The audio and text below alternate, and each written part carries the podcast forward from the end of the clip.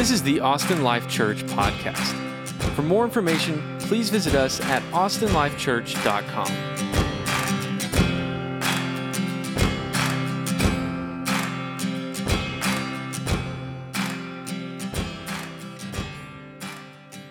We're in John chapter 3. If you have a Bible, go ahead and turn there. Uh, if you don't have a Bible, the verses will be on the screen. There's also Bibles in the back always, uh, and you are more than welcome to grab one to keep it if you don't own one. Uh, if you have a friend or a roommate or a stranger that doesn't have one, give it away. Uh, we just want people to, to have the Bible. Uh, so my, my name is Corey. There are several people that I haven't met before. Uh, one of the pastors here, we, we moved here a couple years ago and really started Austin Life. It's a little over a year now is what the, the full expression of the church. Um, so we had our first Sunday service last September. Uh, and so we're, we're still very young in this whole church thing uh, and figuring things out together. And so uh, glad, that, glad that you're here. Um, if you've never filled out a Connect card, let me go ahead and pitch this to you. I, would love for you to fill that out. In part, um, I want to hear from your perspective. Like, I just want to see and, and, and, know what you see as you come in. And um, you bring a perspective that, I, that I don't bring anymore. And I'd love to hear and to learn from you. And so uh, there's Connect cards at the table outside there. Um, and, and, then if you, if you want to connect further, obviously we want to talk more about that as well. Um, but I, I, just feel like there's a great, a great benefit we can have in that conversation. Uh, and so if you've never filled one out, or even if you just have input or want, want to something I said last Sunday. Um, so I said in, in the sermon last week, uh, the only way to God is through humility. And, and, I wrestled with that. It, you know, it came from this book, Humility, by Andrew Murray, that we've been reading. Um, and I wrestled with that phrase, and so did others. And people brought it to my attention, and I appreciate that. Like, you're more than welcome to always bring something up say, hey, I don't get that. What did that mean? This doesn't make sense. And so one girl said that she wrestled with it because she expected me to say the only way to God is through Jesus, which is 100% true. So let me clarify and make sure, let me rephrase it, right? So the only way to God is through Jesus. He is the way, the truth, the life. No one comes to the Father except through Jesus, right? It's not going to be my own humility, my own morals, my own decision, my own efforts. Like, that's not going to get me to God. Only Jesus in his perfection and faith in Jesus alone gets me to the Father. But the only way I turn to Jesus is in humility. Right? The only way that I let go of myself, deny myself, and follow him is in humility. And so the only way you know, to the Father is through Jesus. The only way to Jesus is through humility. And so the way I'd rather say it is the only way to God is in humility. Right? It's only in humility through Jesus that we're going to have a relationship with God. Otherwise, I'm trying to hold tightly to myself in my own way, and, and I can't hold tightly to God and myself at the same time. There's only one God. There's only one at the top, and it's either it's either God or or it's me or something else, right? And so humility is essential in order to, to lift God up. I've got to let go of myself. And, so that's the way I would probably reframe it is the only way to God is through Jesus, but the only way we're turning to Jesus is in humility. And so we have to put humility on in, in order to, to, by faith, trust Christ and have a relationship with God. So I just wanted to, to clarify that um, and, and make sure that, that we're on the same page there. Um, another thing I, would love to say just before uh, we really jump into this is I've been struggling uh, this morning in particular with this, this passage. And so um, I just want to say up front, like, I, I, don't have it all together. And I know that's like shocking. Um, I, I, don't. And I just, like, I think sometimes there's this perception. Um, and, and even in my own self, I have this coach, like, this is now off a tangent. I have this coach that's like, hey, you, you, you feel this, but you think people expect this of you, and you're like, yeah, you got to stop that. And I'm like, oh, okay, great. So um, learning to not like try to live for what other people expect or assume, and that's tough, right? Um, and so one of the things that I think I feel is I've got to have it more together than I do, um, and I just don't. And so like I'm, I'm, I'm coming to this passage, and I'm like, okay, I know what the Bible says, and it is a struggle for me right now. Like it's just hard. Uh, and so I'm just going to own that up front. Um, I, I, know what, I, I, understand what God is saying here, and it's also just difficult for me to live out. And, and so um, I hope that in owning that, it's okay for you to feel the freedom to say, hey, me too. Um, I, I, know a lot of times what God says, and, and sometimes, uh, or maybe a lot of times, I just struggle to do it. Uh, that, that's sanctification, and that's life, and, and it's okay to not be okay. Let's just not stay there, okay? Uh, let's just together be honest with ourselves and with, with one another, and let's, let's move forward together. It's only when we're actually honest that we can move forward. As long as we're just kind of kidding ourselves, we're not going to move forward. We're just going to stay stuck. And so let's be honest and let's let God do that work in us, and then we'll actually move forward uh, together. So, sound like a plan? Can we do that? Cool, awesome, lovely. Let's pray. God, um, like that song said, we need you. We, we need you because you are the only, the only one, the only thing great enough and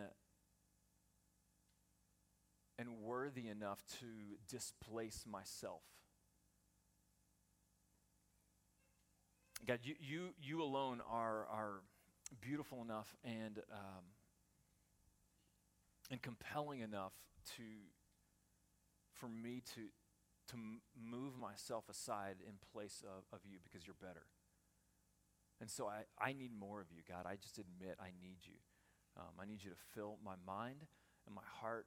Um, I need you to transform me uh, for your glory, uh, God, and, and for the good of others around me. And I think we're all kind of in the same boat. God, we need you. We need you. There's too much of ourself, and we need less of that and more of you.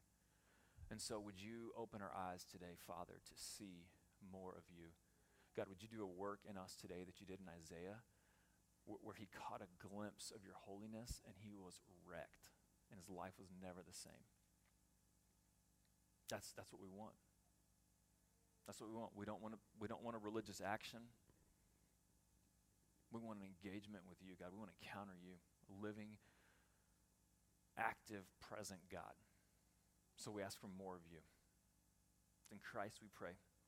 Amen. Have you ever tried? Um, have you ever tried to do something that fundamentally will not work? Like, like have you ever? So the other day I was in, you know, the Domain, the Nespresso shop. It's like right across the street from Madewell area. Um, I'm really familiar with Madewell. Um, but the Nespresso place, it's this coffee joint. So I, I asked them if I could go to the bathroom, and they're like, sure, it's in the back. So I walk up, and it's got like the handle on it. And so I'm just like sitting there pulling on this thing, and I'm like, hey, I think it's locked. And like, no, no, no, it's open. And I'm like, I'm, I'm, just pulling on the handle, and I'm like, no, no, it's locked. And then I know it's open. And I'm pulling, it's a push. I was like, oh, cool. Push the door open, right? And it just goes wide open. I'm like, why is there a handle like that, right? It, it shouldn't have a handle. But, you know, have you ever just tried something where like you're, you're trying to pull a door that's a push? It's not going to work right? Or you're trying to loosen a screw by turning it to the right. Um, if you've never learned the phrase righty tighty, lefty loosey, today is your day where you learn something new. To, to loosen a screw, you turn it to the left. To tighten it, you turn it to the right, right? That, that's the only way it works. You, you can't do it um, another way. Or, or, I don't know, like just those times where I think like you, you're trying to, in life, you're trying to put a, a square peg into a round hole, right? Like, and it's just not going to work. No matter what you try, th- there's laws of this world that say, no, no, you cannot do that. And when we try to do things, when we try to step outside of our lane and be who we're not, when we try to, you know, put on things that we're not like, it's, it's like banging your head against the wall. Like you just know you're trying your best and you're just hitting the wall, right? And you're not going to break through because it's it's a push, not a pull door, right? Like you know that feeling of frustration and discouragement? Anybody else? Like you're just trying your best and you're like, okay, I'm just spinning my wheels and going nowhere. Such a discouraging and defeating feeling um, to put everything out there and then be like, well, and here we are, same place. Um, and I think so often we, we want to know Christ more. Like, I, I genuinely believe if you're here, there's some type of inclination. You're like, yeah, I'd like to know God more.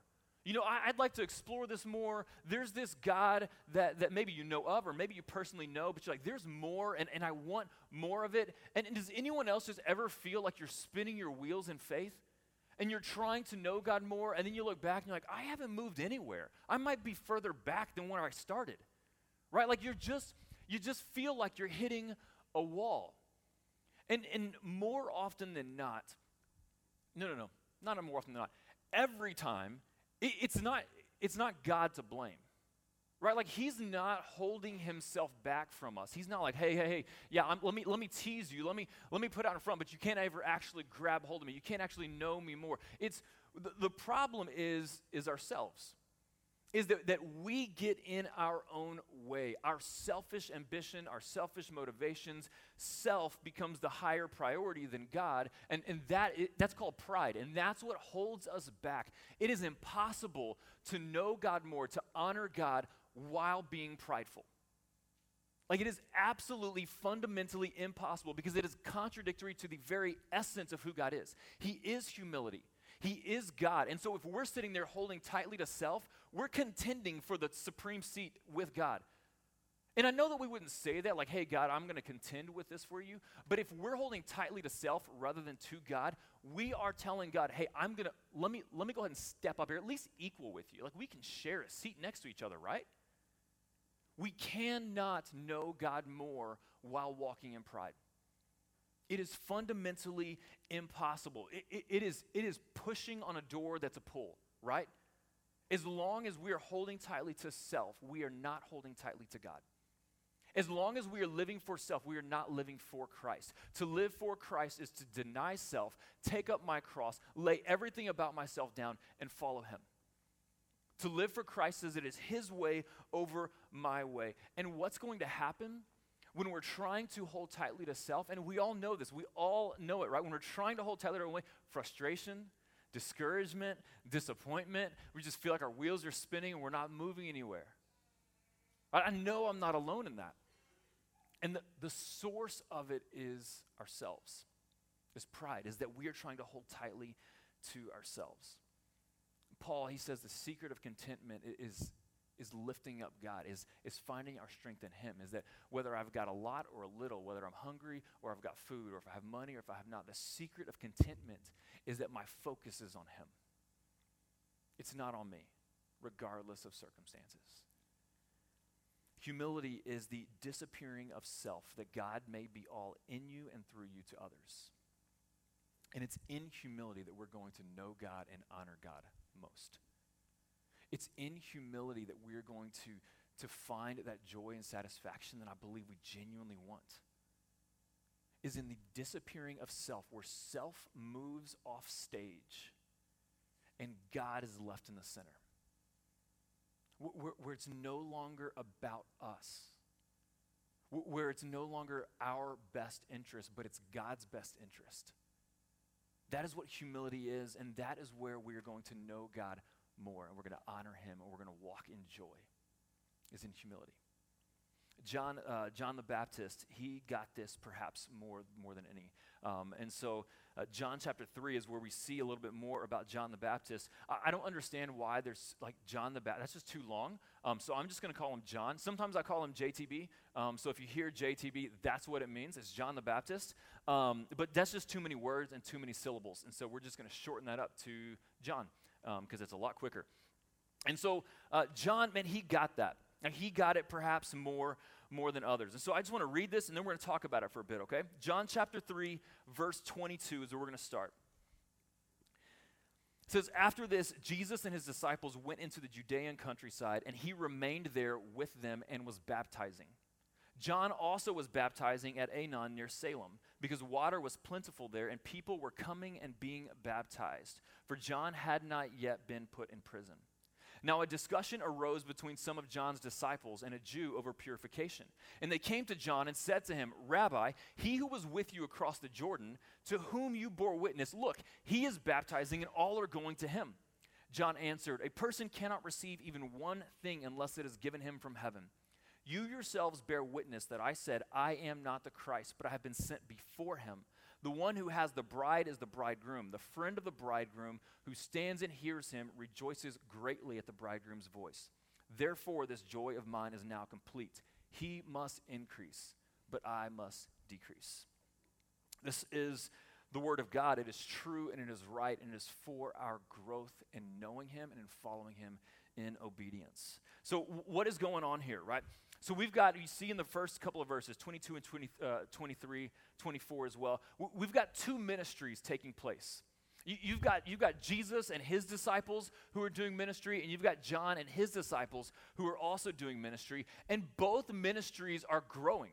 Bo- both are doing well, and it's evidenced by the fact that people were coming and being baptized. So, baptism is a public demonstration of surrender and faith to God alone.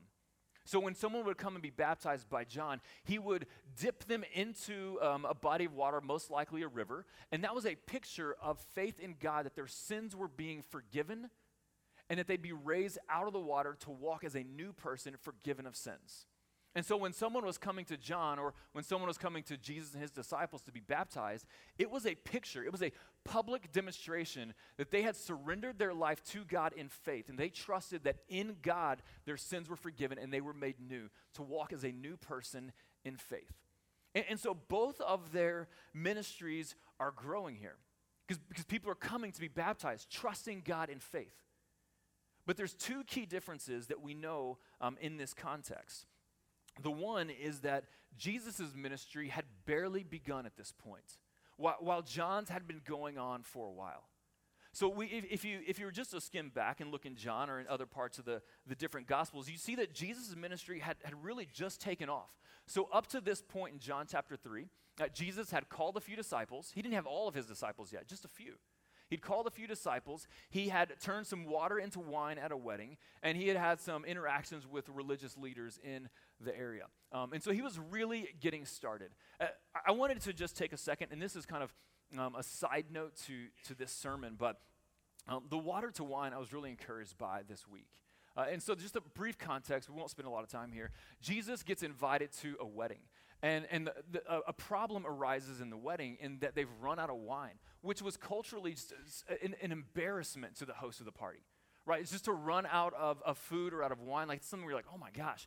Um, it's Stephanie's worst nightmare to run out of food, right? Like no host wants to be like, oh, well, sorry, uh, we're out. And so they run out of wine. And so Jesus' mom comes up to him and is like, Jesus, hey, they're out of wine. Uh, and so what Jesus does is he tells some servants, hey, go fill these pitchers up with water. And, and when they do, he says, no, now take it to the, the host of the party. And they take it, and the host drinks. And the water had been turned into wine. But not only that, the, the host says to, to, the, um, to the bridegroom, he says, Everyone serves the good wine first, and when people have drunk freely, then the poor wine. But you have kept the good wine until now. And so historically, they would bring out the best wine and that's what they would start with. And as people drank, and, and maybe their, their, their, taste buds became um, a little, a little you know, dulled after that, they would bring out the not so great wine anymore, right? Because you're not really tasting it as much anymore at that point. But, but in this case, Jesus, he, he turned water into wine, but not only like wine, the, the best wine. And so here's what I was encouraged by with, with this miracle is that Jesus introduced his ministry. He started his public ministry with this miracle, and this is the point that he's making. Is that when things are surrendered into the hands of Jesus, he transforms them into something entirely new. And not just something into entirely new, but to something that is entirely better. So when that water is surrendered to the hands of Jesus, he transforms it into wine, something incredibly new and incredibly better. And that was my hope. That is the message. That is the hope of the gospel is that when we surrender our lives to Jesus, he transforms us into something entirely new. And not only new, but better than we can ever imagine. When we surrender our lives to him, we are transformed increasingly better We've not arrived yet. We've not hit our ceiling. We've not maxed out. In Christ, there is more to be had until the day that we stand face to face with Him, and it's completely perfected. So I don't know what you came in here with. I don't, I don't know what is, has been weighing on you. I don't know what is going on in your mind. But the hope of Christ is that when we surrender our lives to Him, He transforms us into something new and makes us better. And that tomorrow, when we surrender our lives to Him, He makes us better than we were today. And a month from now, when our lives are surrendered to Him, He continually transforms us and makes us better.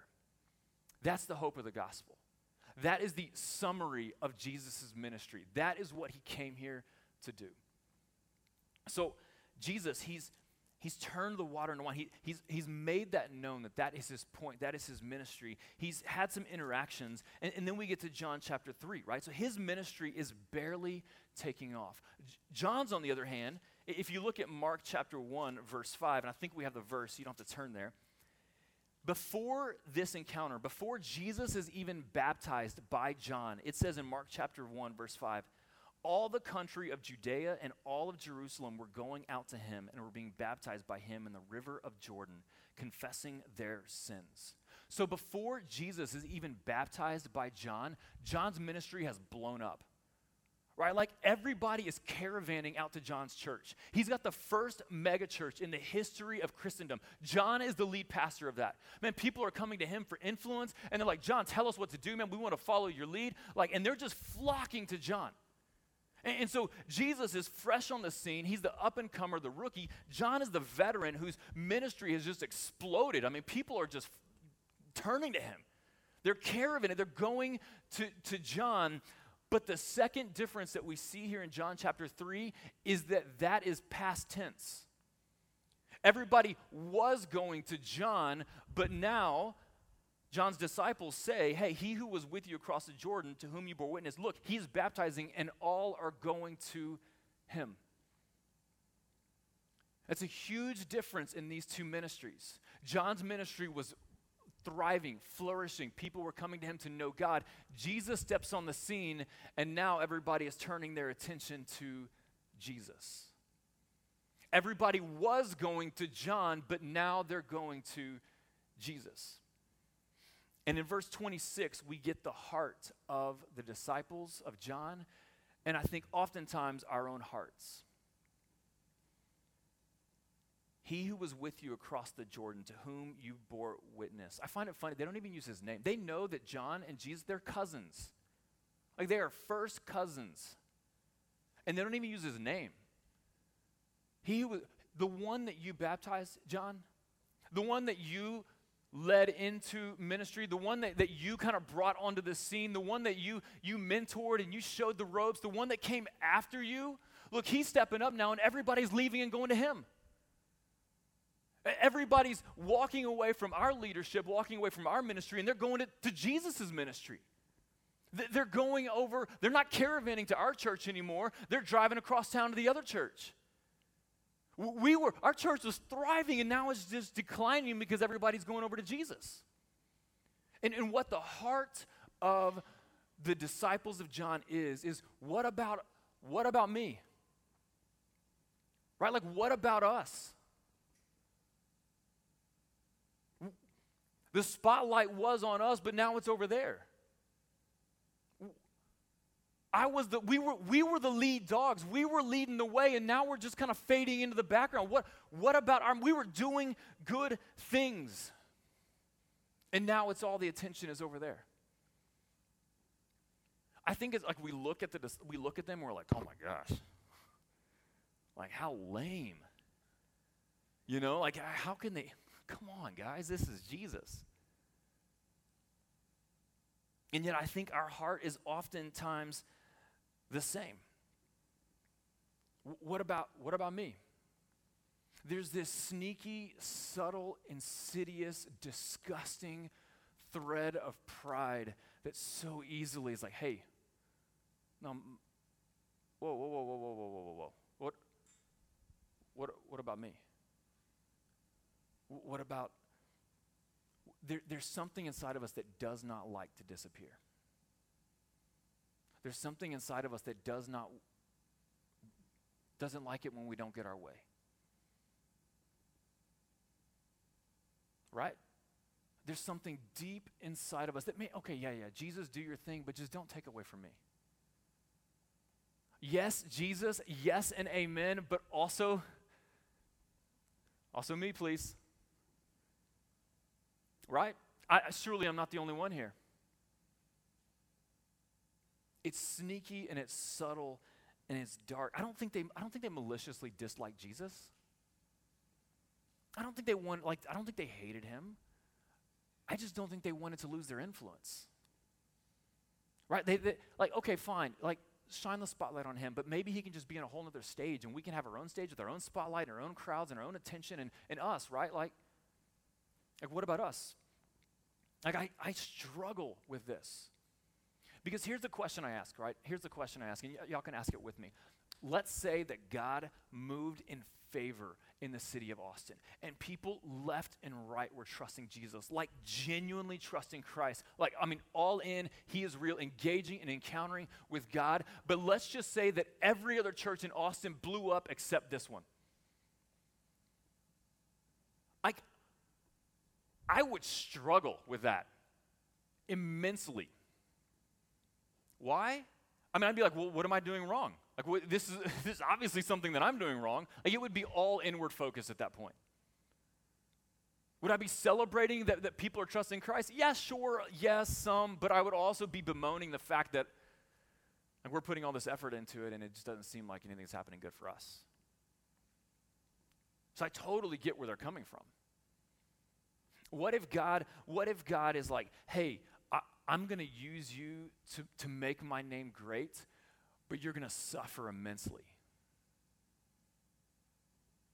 What if God is like, hey, here's my plan for your life, and it's going to be amazing, but it's completely different than the plan you had dreamt up for your life? What if God is like, hey, I'm to make I'm going to make my name great, but it's going to be through your weakness?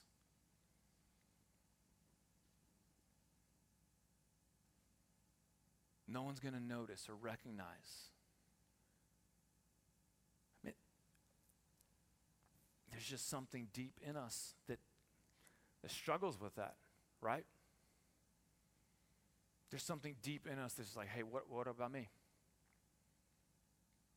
And yet, in this case, when, when John, I mean, he had it all, and now it's just dwindling and dwindling and dwindling because everybody's going to Jesus, and his disciples are like, What's the deal? What's the deal? And, and let's look at the conclusion, verse 30. Here's John's concluding, resolved conviction He must increase, but I must decrease.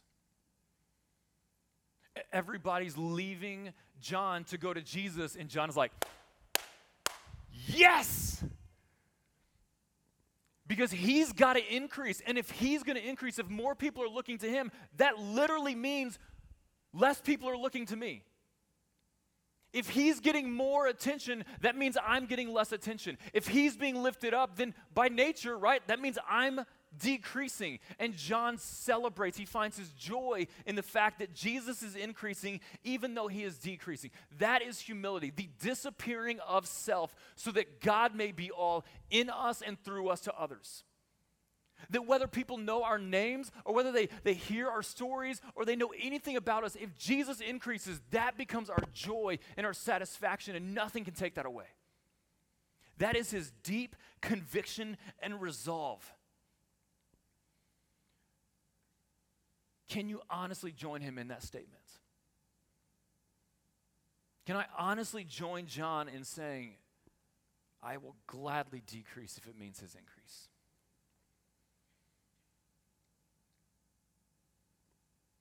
To be honest, that's where I struggle. I want him to increase, but I really don't know if I want to decrease at the same time.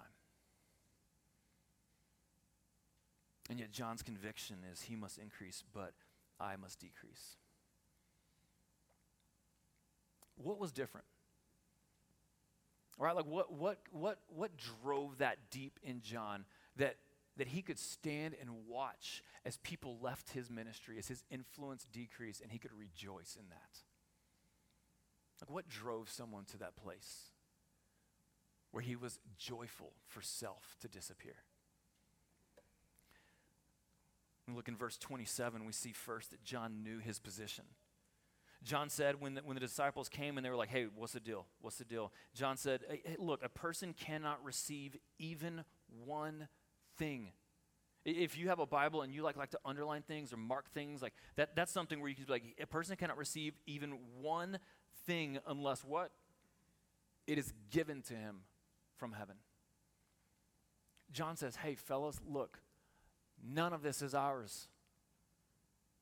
None of it. The ministry we've had, it's not ours. It was given to us. The success we've had, it's not ours. It was given to us. Everything, not, not a single thing that we have ha, has, has been ours. It was, it was given to us. So humility follows the perspective of realizing that nothing is mine to begin with. Everything has been given. Every thing. I mean, can I tell you one of the things that is incredibly frustrating? Is when um, my kids, I, I, I, love you, Molly, um, good looking out. When my kids get, get really clingy and they're like, it's mine, it's mine, it's mine. And I'm like, you haven't paid for a single thing. Right? Like, like they'll be like, it's my phone, you can't take it away. I'm like, when was the last time you paid the cell phone bill? When, when was the last? And they'll be like, well, I have an allowance. I'm like, And where did you get your allowance? You know, like, so it's, it's, it's preposterous when, when kids are like, it's mine. I'm like, no, go get a job, make some money, pay for things, then we can talk about what's yours, right? Like, we, we all know that. We can look from the outside in and be like, okay, that's silly. It's not really yours. What, what's also embarrassing, and, and I think every parent has been this, and we've all been there as I hope, kids, I hope not recently, is you, you go to Christmas or something and you open up a present and it's like, ah, oh, sweater. Huh. You know, and like we've seen that reaction. We're like, no, no, you say thank you. Like you show gratitude that someone gave you a gift. Like we see from the outside looking in how childish and immature it is when someone gives a gift and our response is like, oh, cool, thanks. Like, oh, like we see that, that it's immature and childish, and, and yet, yet John's like, hey, hey, hey, hey, God has given you everything, and you're to be like, hey, that's mine. You're to whine and complain about it? That, that God has given us everything? Like, what? We can so easily see it when we're looking at kids, and yet, yet when we realize that that's our heart so often before God, like, hey, I'm entitled to that. That's, that's mine. I'm going to resent that you gave someone else another gift because I don't like the gift you gave me. Hitting a little close to home at this point. And John's like, we don't have anything, nothing that hasn't been given to us from God. So maybe you're like, I got a great job. I get a paycheck. Like I'm paying for things myself. Who gave you the mental faculties to be able to interview for that job? Right? Who gave you the hands that actually have motor skills that can, that can play a guitar or, or can, can type on a keyboard? Right? Who, who allowed you to be born in the United States of America or, or live in the US in, in the year 2019, when, like, none of us before we were born, like, pulled out this menu, like, hey, God, I will take, you know, motor skills, thank you. I will take uh, mental faculties that can retain information and then can have a conversation back so that I can get a job one day. I, I, will take the ability to go to a college. Like, none of us bargained with God for that. None of us like, okay, you can have that and I'll take this. And, and yes, and thank you. And thank you for my friends and thank you for my family. And I got to eat that one time. Like, like everything we have is a gift from God. The clothes that you are wearing right this moment, you didn't, they're not yours. They're not mine. Everything has been a gift from God. The, the donuts that we ate, I mean, like we can trace everything back. The chairs that we sit in, the, the air conditioner or heater that is like everything, none of it is ours. None of it, none of it, none of it. And yet we we're so quick to be like, hey, me, mine. Yes, please. Oh, I don't like this gift. This was supposed to be my story. John had the right perspective that there is nothing that he has that wasn't given by God. Nothing. And so, can I encourage myself? Because, man, I have been a grump. Can I encourage myself and everybody else? Let's make the practice and habit of every day thanking God for the gifts that He's given us. Every day. Let, let's learn to not be grumblers and complainers of the gifts that God has given us. We don't have a single thing that we can't trace back to the fact that God gave it to us. John understood that. He, he understood that. The second thing that John knew is his role. He knew his role in this story. So uh, the, we see here in verse um, 28 uh, through 29, right? You yourselves bear witness that I said, I am not the Christ. I've been sent before him. The one who has the bride is the bridegroom. The friend of the bridegroom who stands and hears him rejoices greatly at the bridegroom's voice. Therefore, this joy of mine is now complete. John knew that he was living in a story, but it, he was not the main character of the story. Like John knew his, his role, that, that he was given a role to play out, and he was not the lead. And neither are we. This, this world does not exist for us. We are not at the center, and everything revolves around us. John knew his role. Multiple times in the Bible, Jesus is, is called the groom and the church is called the bride. And so John knows that the, the story is for the groom and the bride to marry and to be one. And he knew his role as a groomsman. You ever been to a wedding? I'm guessing most everybody here has been to a wedding at some point, right? And there's different, there's different roles in weddings.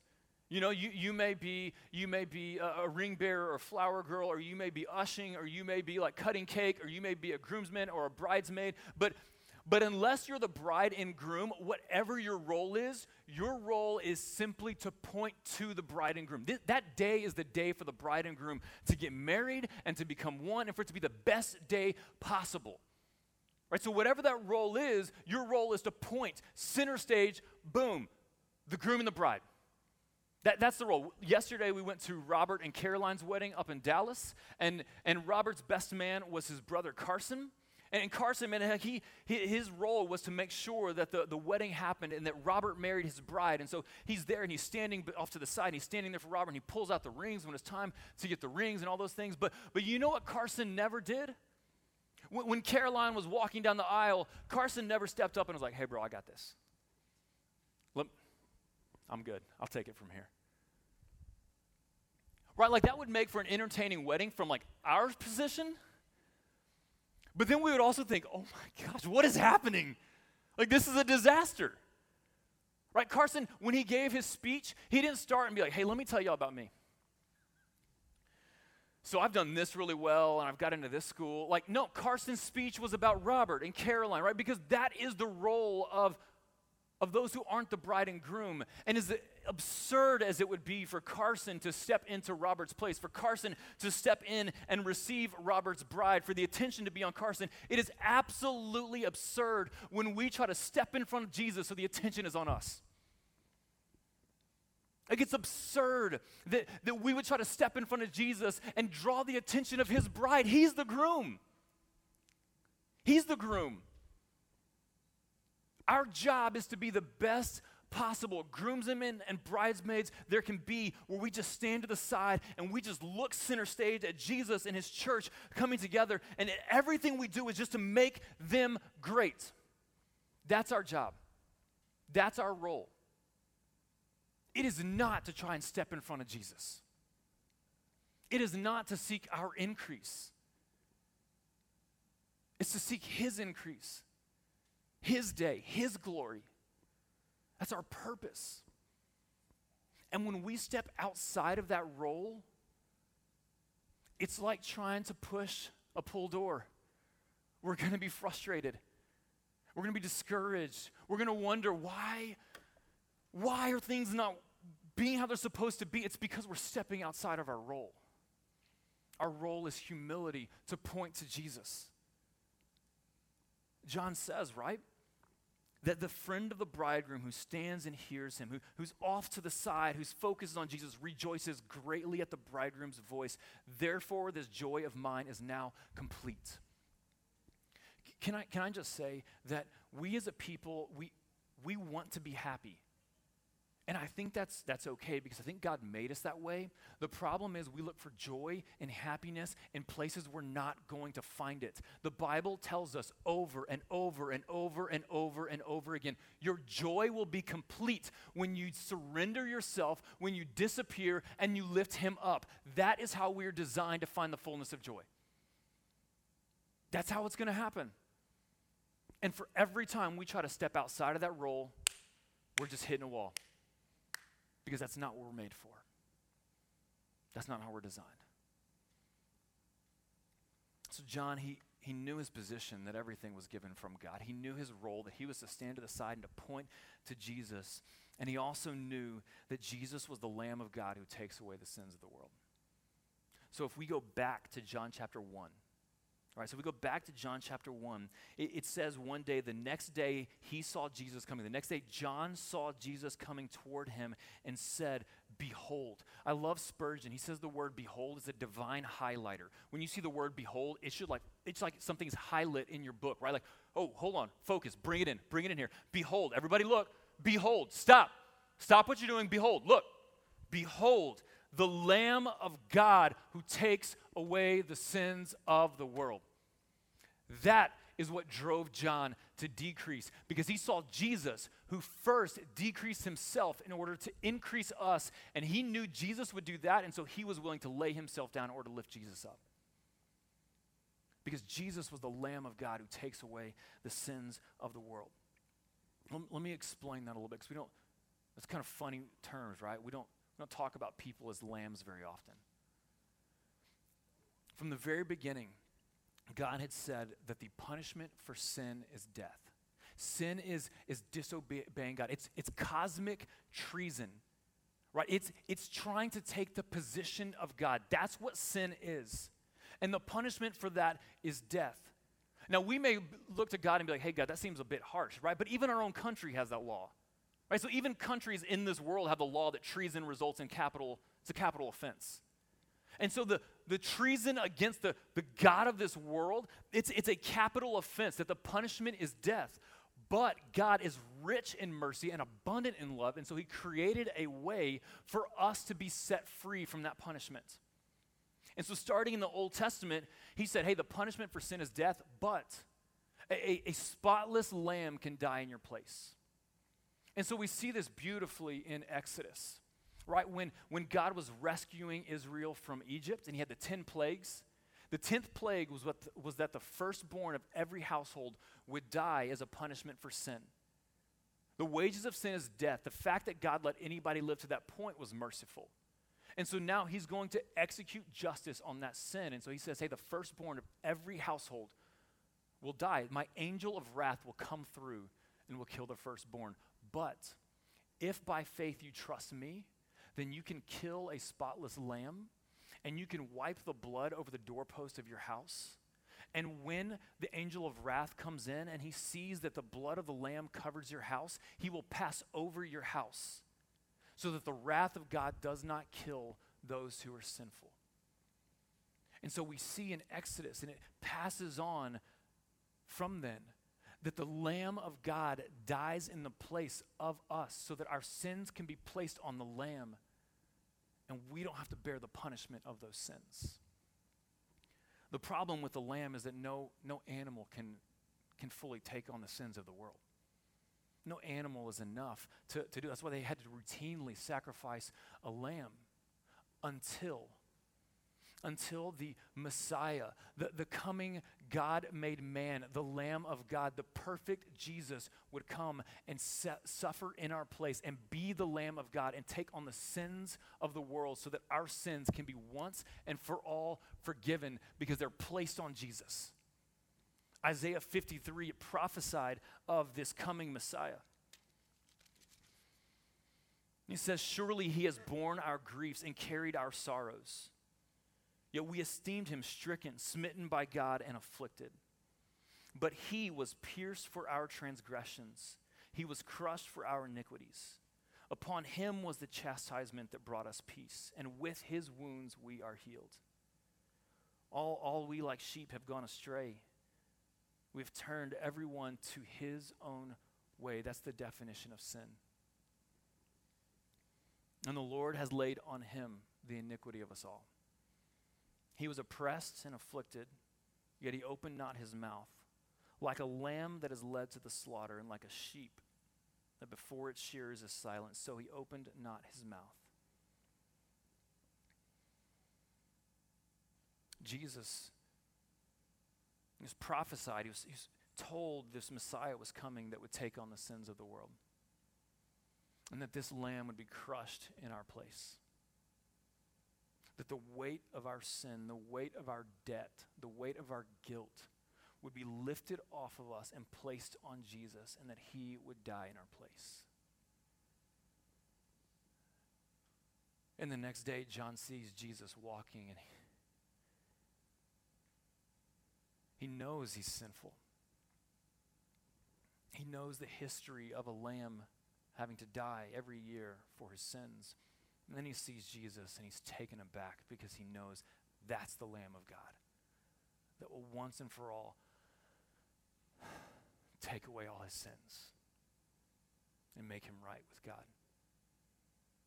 That Jesus willingly let go of what his was his. He decreased himself in order to increase us so that we could be made right.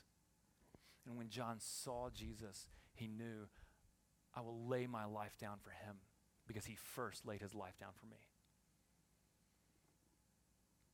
John knew his position, he knew his role, and he knew that Jesus was his Savior, the Lamb of God. So, how do we have this resolve conviction? On good days and on bad days. When, when life is successful and when everybody's leaving. When we're known and when we're forgotten. How do we have this conviction? He's got to increase. I've got to decrease. When, when, when self is running rampant, when all we want to do is protect ourselves, how do, how do we lift him up no matter the cost? John's eyes were fixed on Jesus. He was fixed on Jesus. N- notice he didn't tell his disciples, hey, be more humble. He just pointed to Jesus. Because when we're filled with Jesus, the humble, humility is our natural overflow. When Jesus fills us, humility is what follows. If we're lacking humility, we're lacking Jesus. Because when we're filled with Jesus, humility falls. We, we, we, have to put, we have to put on humility. We're going to talk about next week. We have to put it on. It's an intentional pursuit, but it is a response to the greater pursuit of Jesus. If humility is our end goal, humility has become our idol if that is the prize, if that is the end goal, then it has become our idol. But if Jesus is our end goal, then humility will naturally follow. And grace and faith and compassion and mercy and love and peace and patience and gentleness. If Jesus is our end goal, if everything is pushed to the side and our soul focuses on Jesus, our eyes are set on Jesus, He's got to increase, He's got to increase, He's got to increase, our decrease will naturally follow with joy because He's everything in us. He's everything. If we think that today we're like, okay, let's do it, humility, I'm in. Like, I'm gonna, I'm gonna die to myself and I'm gonna move myself aside and it's all about that, then really all we're thinking about is, is, is ourself at that point, right? But if Jesus is our sole focus, I want to know him and love him and increase him, and I want my life to point to him, I want to fill my life with him, then the natural overflow when Jesus fills us is that self is pushed out. Right? If I pour water into a cup, then it's going to fill that cup so that nothing else can be in that cup, right? So if I'm putting Jesus into my life, he's going to push everything else out. And so John's focus is look to Jesus, the humble, and in that, then humility will follow. Humility becomes a response to the greatness of Jesus. We've got to surrender ourselves to him all of us, all of ourselves, 100%. Don't hold on to that 5%. Don't hold on to that 10%. Don't hold, let it go. I mean, the devil's like, no, no, no, keep that, keep that, keep that one corner. Hold on to that. Don't surrender it to Jesus. Like, go all out, but hold on to that one little area. That's all he wants you to hold on to. Because that's the point that a year, five year, ten years down the road, he's going to blow up. And Jesus is like, no, no, trust me, lay it all down. I'll fill you. You'll have everything you need. I love the old hymn Turn your eyes upon Jesus. Look full in his wonderful face. And the things of this earth will grow strangely dim in the light of his glory and grace. Look, I, b- I believe that there is a desire in us to walk in humility. I, I do. But the only way we're going to do that is when our eyes are turned solely to Jesus. And everything else will slowly fade away. Thanks for tuning in to the Austin Life Church podcast. To help support us, please take a second to rate and review us on iTunes and visit us at austinlifechurch.com.